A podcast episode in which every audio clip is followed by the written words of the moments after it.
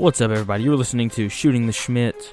I am so excited to be back. It's been a few weeks since I've been able to put out uh, a podcast. I've just been busy. I've had some computer problems. I started a new job, so I've been kind of busy working with working on that and things like that. But so excited to be back. So excited that the NBA Finals have finally started. We got the Bucks and the Suns.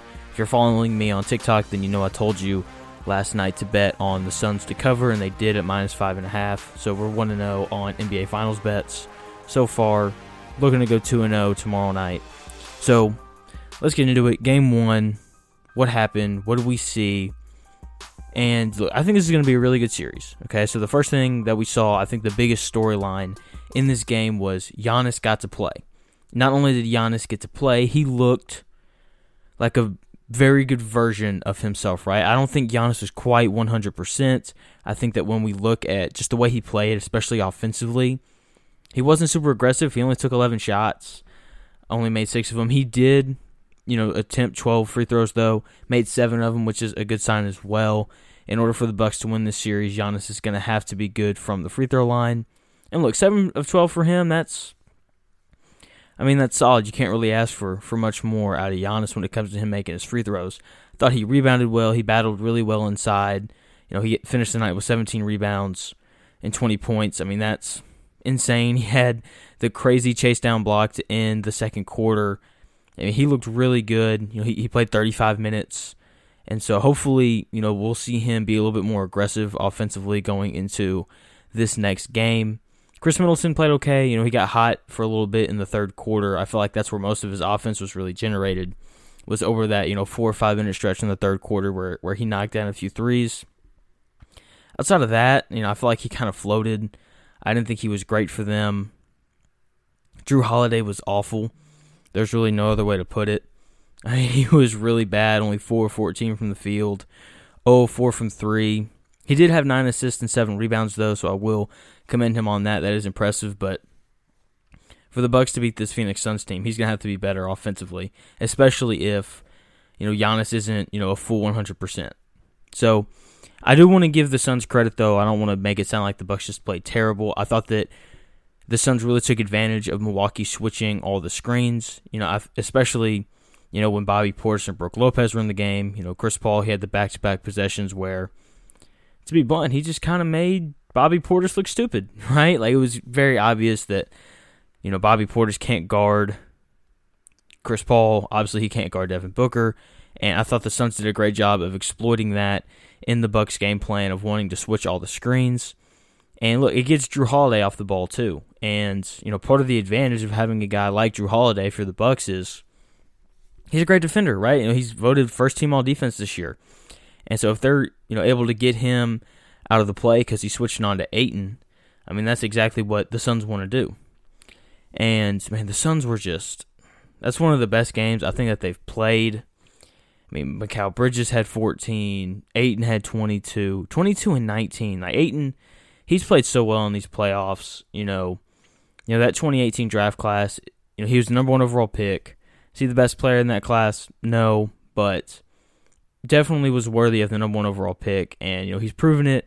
You know he was eight of ten from the field. You know he he did the three R's. He rolled, ran the floor, and what's the third R? It doesn't matter. He played great. That's that's the point I'm trying to make. And you know he's plus his plus or minus he was plus thirteen. The entire Phoenix Suns starting lineup was plus at least ten. Ayton had the worst plus minus at plus thirteen. Jae Crowder finished the night plus 19 and wasn't re- responsible for a single point scored. Okay, he was 0 of 8 from the field, 0 of 5 from 3. I take that back. He scored one point. He was responsible for one point. He was 1 or 2 from the free throw line, didn't have a single assist. But he had 9 rebounds, he had a block, he played good defense. I mean, I was, you know, that's just the most Jae Crowder stat ever. It's like, yeah, like I'm going to be responsible for one point, go plus 19 because I'm going to I'm going to rebound and play play good play good defense and it was really impressive, you know, just to watch him. He's the only player in this series who has played in the NBA Finals before. Obviously, he played in the NBA Finals last year. And yeah, I mean, Chris Paul didn't disappoint. You know, he came out off, kind of got off to a little rocky start. He missed some shots that he usually makes, but you know, was the leading scorer on the night. You know, he finished with 32, Four seven from three. He closed it out down the stretch. The and one he had that was kind of the dagger to put them up by eight with about a minute and a half left, where he just kind of stopped in front of Giannis and flipped it up. I mean, it was a great shot. Finished with 32 and nine. Uh, he was responsible for 51 total points, which is 54, excuse me, which is the third most ever, only behind Isiah Thomas and Michael Jordan for most point, most points responsible for in a finals debut. I mean, he was nothing short of spectacular. Devin Booker wasn't great. You know, he ended up scoring 27, wasn't super, super efficient, you know, only 8 of 21 from the field, only 1 of 8 from 3. He did make 10 free throws, though. That's the other thing. Like, this Suns team, they, they missed one free throw. They're 25 of 26 from the free throw line. They just do all the little things that make a team great. Like, they don't turn the ball over. They only had 9 turnovers. The Bucks had 13. I mean, look, a part of that is having uh, it's it's the Chris Paul effect. Teams that have Chris Paul, they don't turn the ball over. Okay, like Chris Paul only had two turnovers, so they do a great job of holding on to the ball. They make free throws. They rebound really well. You know, mainly that's mainly because of Ayton. He's just an absolute beast on the glass, and I was just really impressed with them. Their bench ended up scoring 22 points. Um, Cam Johnson, I thought, played great minutes off the bench. He defended well. You know, he's got a beautiful looking jump shot. He shot the ball, played good defense. He, he had a couple steals, so I was really impressed with them as well. And the Bucks, they they got to figure. They got some stuff that they have to figure out. Okay, I'm going to be interested interested to see how many minutes Brook Lopez and Bobby Portis get going into this next game. It was pretty obvious that when they're on the floor, the Bucks are going to look to, or excuse me, the Suns are going to look to attack those two guys, especially if the Bucks continue to switch screens. So it'll be interesting. I felt like the Bucks' best lineup was the lineup that they started the fourth quarter with, with Giannis at the five, because then you know if you switch the screen, obviously Giannis is going to be much more successful defensively against guys like Chris Paul and Devin Booker than Brook Lopez or Bobby Portis. You know, like you know Giannis is freak athlete, super long. He moves his feet well. So I'm gonna, I would expect to see a lot more small ball coming from the Bucks. So you know Giannis at the five, Tucker at the four, Middleton, Jrue Holiday, and Pat Connaughton. You know they also had a lineup late in that fourth quarter where it was Forbes, Connaughton, Middleton, Antetokounmpo, and Holiday just to get more shooting out there. But the problem with that is, you know, we saw the Suns then begin to attack attack Forbes when they had the ball. And so it's going to be really interesting to kind of see the adjustments that Budenholzer makes. And look, he's got an opportunity here, talking about Mike, Mike Budenholzer, to reverse this idea that he's not a great coach, right? I think people look at him right now as a very average coach. He doesn't make great adjustments. And so he's got an opportunity here to show that he does have the ability to make adjustments, that he does have the ability to change the outcome of a series due to his coaching, right? And look, this is where coaches make their money, right? It's it's in the playoffs. It's between games where they make their adjustments. This is where these great coaches make their money. And Monty Williams, I thought he was great. Some of the out of bounds plays that the Suns had, I thought were fantastic. And yeah, it, it's this is going to be a really fun series.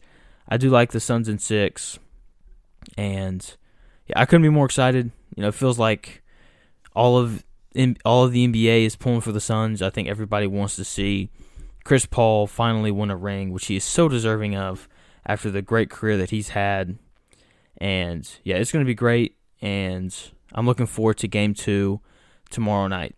We're going to take a short break and then we'll be back with more Shooting the Shmitt. And we're back with more Shooting the Shmitt. And I want to talk about a player that has been really at the center of these playoffs since they started, and that is Chris Paul, who continues to be at the center, right? You know, this is a big moment for him in his career. It's year 16, trying to is playing in his first NBA finals, hoping to win his first NBA finals. And really since the first round, I mean, he has been the focal point of the playoffs. It feels like, right? You know, he has his injury in the first round against the Lakers, and you know, people are that's kind of the focus there. then he has a fantastic closeout game to close out the Lakers, and you know, it's great, fantastic game six. Scores like 40 points, puts them away. They move on to Denver. He plays great. They sweep the Nuggets, and then they play the Clippers, who sadly, you know, didn't have Kawhi, but you know, Chris Paul still plays great, and he wins that series.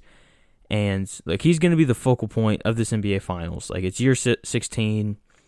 You know, he's playing in his first career NBA Finals. He's hoping to win his first NBA title, which is going to do a lot for him in terms of legacy. And that's kind of what I want to get into here. Like, what is Chris Paul's legacy if the Phoenix Suns do indeed go on to win this?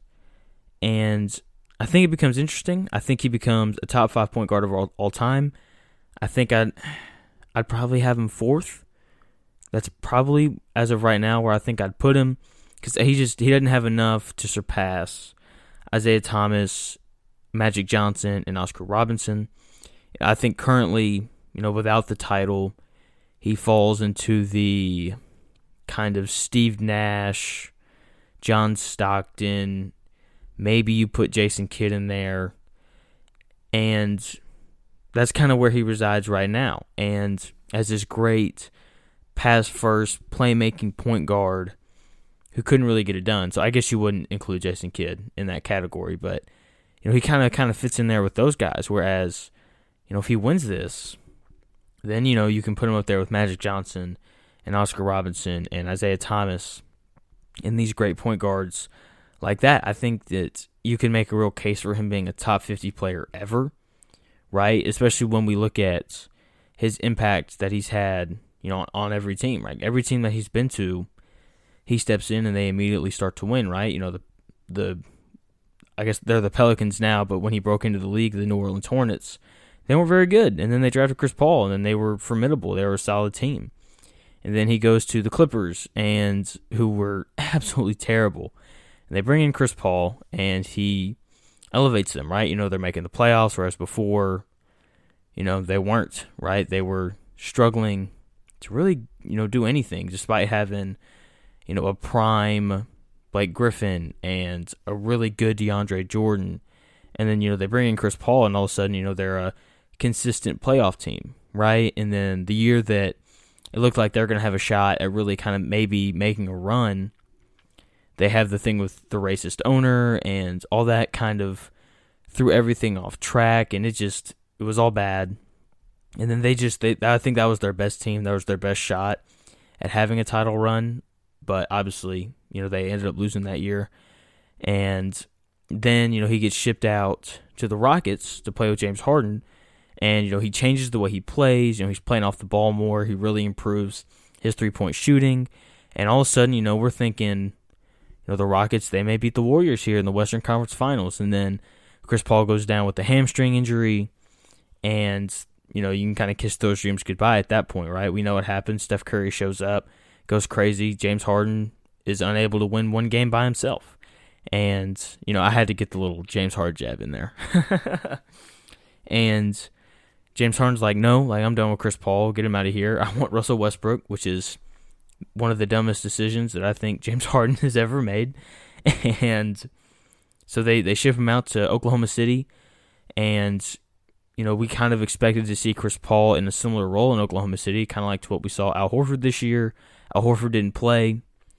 Um, and, you know, he just kind of sat until he got traded. And I have so much respect for Chris Paul because he was he's such a competitor. He's like, no, I'm going to play and they play and they end up making the playoffs as a five seed and going to a game seven. And like it is just it is the Chris Paul effect. You know, everywhere he goes, teams just improve and they get better. And I think that when you look at all of that, and then you look at him taking a young Phoenix team to the NBA Finals, and you know, I, I do think they'll end up winning the finals and winning it. I think you can make a real case for him being a top 50 player of all time and the fourth best point guard ever. And which would be awesome for him, you know, personally growing up. Love Chris Paul and you know, I try to ignore NBA Twitter, but it's really hard not to with how much I get on there. And it's really interesting to kind of look at how NBA Twitter looks at the Phoenix Suns. And I don't want to say that they don't appreciate Chris Paul but I don't think that they appreciate Chris Paul, right? I see a lot of stuff on how you know Devin Booker's the best player on that team, and he probably is right. You know, he's definitely the most skilled scorer. He's probably a little bit of a better defender than Chris Paul just because of the size and the length. But at the end of the day, they also like to make fun of, you know, when you turn on ESPN or FS1 or whatever you like to listen to, people talk a lot about Chris Paul's leadership and things like that. And does that matter? Yes, it's important. I think it's part of the reason why the Phoenix Suns are as good as they are. But it's just interesting to see people kind of poke fun at this kind of stuff. And it's interesting because, like, this stuff is so important. Like, that's part of what makes LeBron James so great is like his leadership and his ability to get guys to follow him. Same thing with Michael Jordan. Same thing with any great player. Same thing with Magic Johnson. And bringing in a guy like Chris Paul, who I think works extremely well on these younger teams, because like Devin Booker grew up watching Chris Paul play basketball. Ayton grew up watching Chris Paul play, and so that he's already got this respect when he goes in, and he's able to come alongside these guys and basically be another coach and help these guys develop.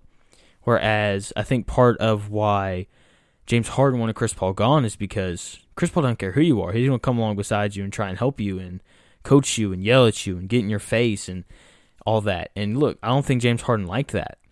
You know, that Houston Rockets team, like when you look at it, it was full of older, more kind of hardened veterans, right? There weren't a lot of young guys on that team.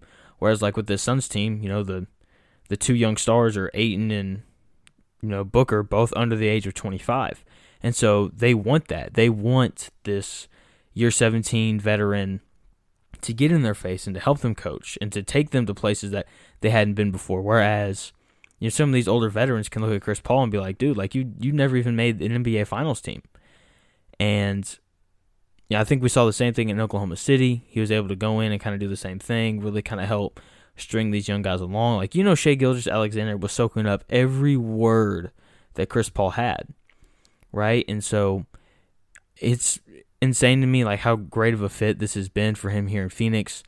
I'm excited to kind of see where people regard him in terms of greatest point guards of all time, in terms of like where does he finish at on like an all time list? Like I I think he would for sure be a top 50 player ever.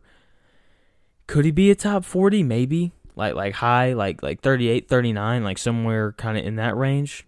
Obviously uh, for him to get that high he definitely has to win this NBA finals. And yeah I'm excited. Chris Paul you know I'm a huge Chris Paul guy. Love his game. Everything about it. And yeah I'm I'm excited for the series to continue on Thursday. And you know, I'm excited to hopefully see Chris Paul win his first ring you know the reaction to that I think is going to be think it's going to be awesome, and I can't wait to kind of see the NBA community's reaction to Chris Paul winning the whole thing. And yeah, I can't wait. I'm also interested to see who wins Finals MVP.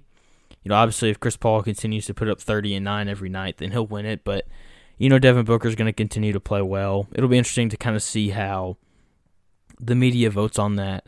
I think they'll end up giving it to Chris Paul just because, you know, the Phoenix Suns were a non-playoff team last year before Chris Paul showed up.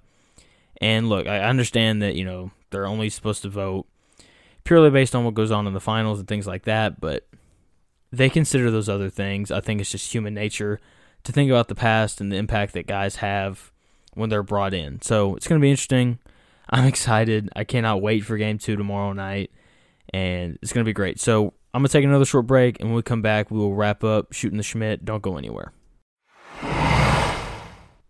And we're back with the final segment of today's show here on shooting the Shmitt. And so we are less than two months away.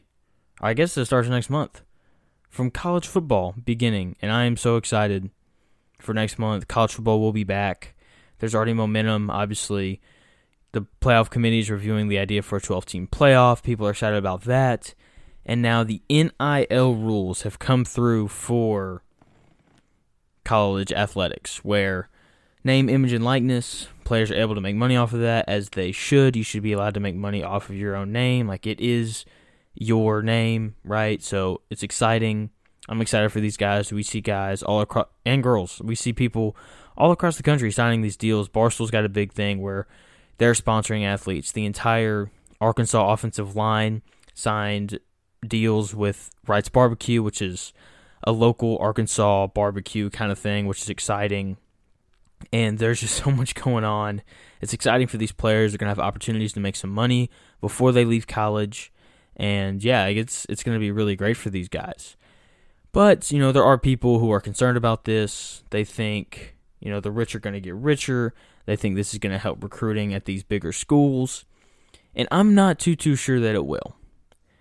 I'm going to be, you know, signing these big NIL deals. If you want to be, you know, like a Johnny Manziel who would have made a lot of money. If you want to be like a Tim Tebow who would have made a lot of money. If you want to be like a Reggie Bush who would have made a lot of money. If you want to be like Vince Young who would have made a lot of money. You have to you have to accomplish two things. First thing, when you look at Tim Tebow, who I think would have made the most money out of any of these guys, any of them, I think he'd have made more money than Reggie Bush. I think he would have made more money than Vince Young.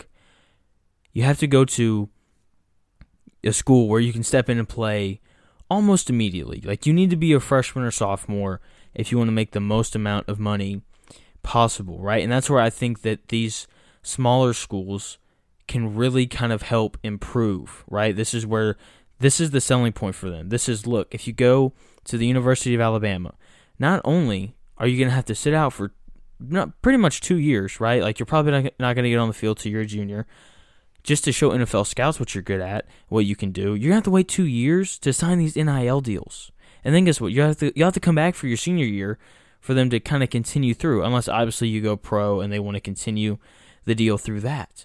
And so I think that these smaller schools, maybe not smaller schools, but these lesser known Power 5 programs are going to have this brand new kind of sales pitch that they're able to give, which I think will be kind of an interesting thing to, to look out for.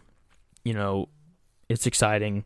I'm interested to kind of see how this changes recruiting. One of the best rules that I really do like, it's really important. Schools that excuse me, companies that help sponsor the school in any way, shape, or form cannot offer NIL deals. So, like for example, and I know the most about the Univers- University of Arkansas, so I'm going to use them. So Walmart, Tyson Chicken, and there's another Arkansas, right? So which is a great rule. You know, this keeps you know from companies just basically paying players to go to schools that they like, even though that is probably going to happen here at some point. What I'm very interested to see is what are these former players going to do, right? Because a lot of, you know, NFL players, they have businesses on the side and things like that. Are they going to start, you know, sponsoring some of these athletes that go to their school, right? Like, can Marlon Humphrey, you know, defensive back for the Ravens, open up the bank account for, you know, players at the University of Alabama where he where he went to school at can he, you know, use his businesses to get players to go play at Alabama?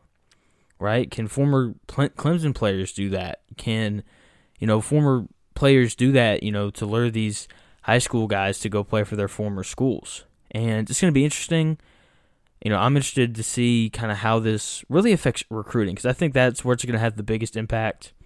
I think that cultures in college they're a little bit different from the NFL. At least currently they are. We'll see if NIL changes them or not.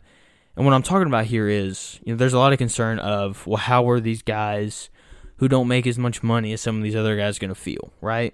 Which is, you know, a fair question. But as a guy who has been in, you know, a college baseball locker room, I don't think it's going to be that big of a deal. Because look, like when you show up on day one, like you, you know who the better players are. Okay? Like as soon as this NIL thing was proposed and it got through, the players at Alabama, they they all know who's going to sign NIL deals, who's going to make the most money. Like guys already know, okay? And like it's not like so I don't think guys are going to be super upset, super butthurt about it. I think from a culture standpoint in these locker rooms, I think everybody's really just going to they'll be fine. Like I wouldn't really worry about culture and things like that. So I'm interested to see how it's going to affect recruiting because I definitely think that that's where it's going to have its greatest impact. So before I wrap it up, uh, as always, got got to promote the the social medias. Follow me on Twitter at JShmitt underscore four.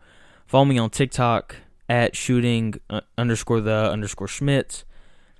Go check it out. Follow me on there. Go like my videos. I have an idea for a new podcast, but I need help from an already established corporation like Barstool Sports or The Ringer or Volume Sports.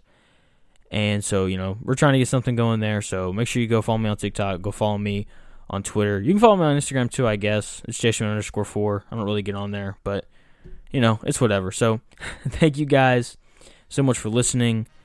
Um, one last thing, I believe that I want to tell y'all who to bet on for game two of the NBA Finals. I believe that the Phoenix Suns are currently five and a half point favorites. I would take, man, I, hmm, I would probably take the, yeah, it's it's Phoenix minus five and a half.